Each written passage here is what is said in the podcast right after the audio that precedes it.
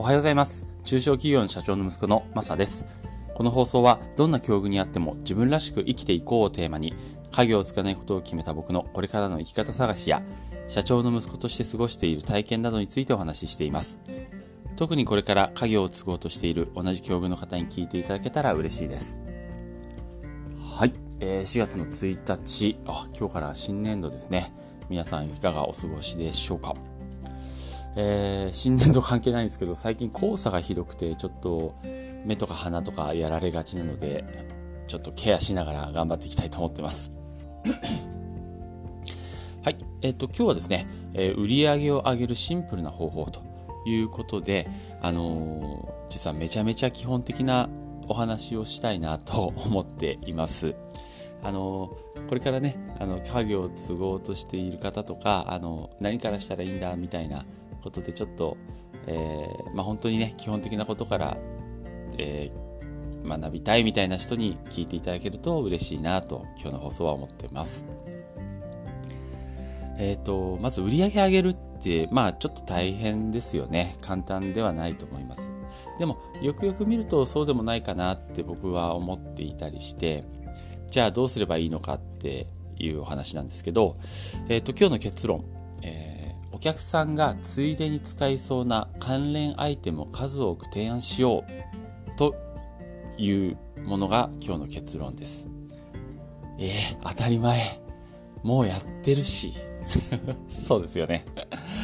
でもあの、ちゃんとその理屈というか、えー、その、なんでそういうものを提案してるかっていう公式的なものそういうのをちゃんと理解していれば OK なんですけど、もし明確にこう説明できなかったりしていたら、あの、ぜひ続きを聞いてみてほしいなと思うんです。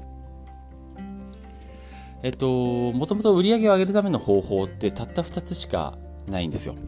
えー、それはですね、客数を上げるか、客単価を上げるか、この2つだけです。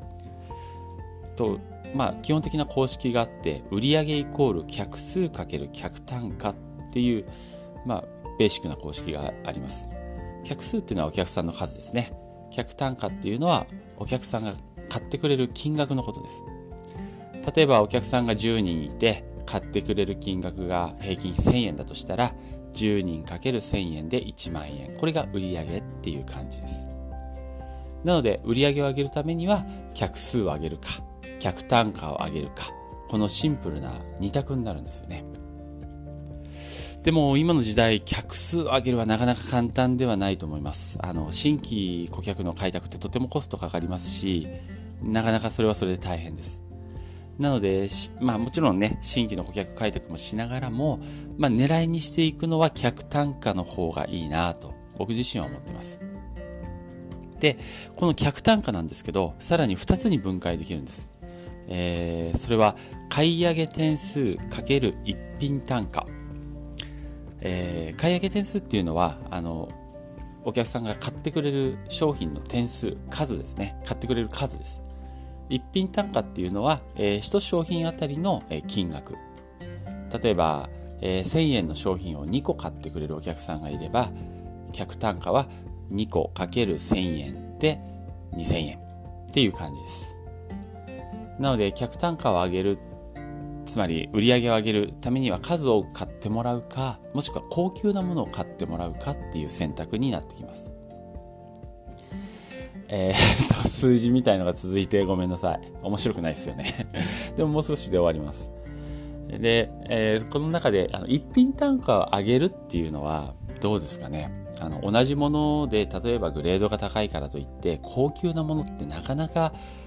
お客さん買ってくれづらいですよね。まあもちろんね、あの、もともと欲しかったとか、なんかラッキーパンチはあるかもですけど、それを狙うとなると、その商品説明の手間だとか、えー、それにかける、こう、コスト。これが結構しんどいことになってくると思います。なので、今回お勧めしたいのが、買い上げ点数のアップです。ついでにいろいろ買ってもらおうっていうことですね。どうですかね？これも意外としんどそうでしょうか？でも実は意外だそうそうじゃないんですよ。あの、僕の実際やってる例をお話ししますね。僕は自動車部品を販売しているんですが、えー、お客さんはもちろん整備工場です。まあ、あの自分の自動車部品っていうそのものの販売がもちろんメインなんですけど実は軍手や手洗い洗剤手洗い石鹸なんかが、えー、隠れた売れ筋になってるんですよ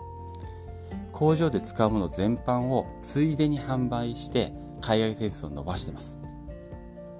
これ工場の方にもねあの助かるわーって好評なんです。なぜなら買いに行く手間とか時間節約できるからなんですよね。これお互いに本当ウィンウィンなんですよ。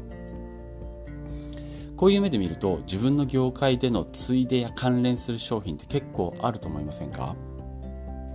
あとは業界関係なくその取引先が必要としているもの。それこそもう数限りなくあると思いますし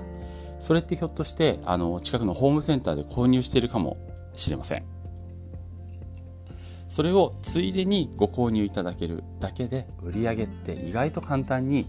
伸ばせるんじゃないかなって思ってます。ですので、今日の結論。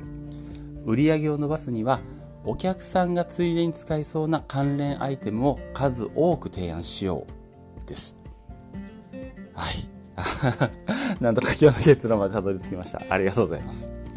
ちょっとね、あの、途中ごちゃごちゃ長かったと思いますけど、でも本当に、あの、お客さんをよくよく観察すると、本当なんかそんなのホームページにわざわざ買いに行ってるのみたいな。だったらうちでちょっと仕入れて売りますよみたいなものって結構あるはずなんですよね。本当にある。もうちっちゃいことものからね。それも積み重ねれば売り上げに間違いなくなります。なのでそういう目でぜひ、えー、お客さんのところの、えー、いろいろなものを観察してもらえるといいんじゃないかなって思いました。はい。ということで今日は、えー、売り上げを、えー、上げるシンプルな方法というお話でちょっと内容は基本的なことだったんですけど、えー、お話しさせてもらいました。何かの参考になれば嬉しいです。はい。ということで、え、今日も頑張っていきましょう、えー、最後まで聞いていただいてありがとうございました。それではまた。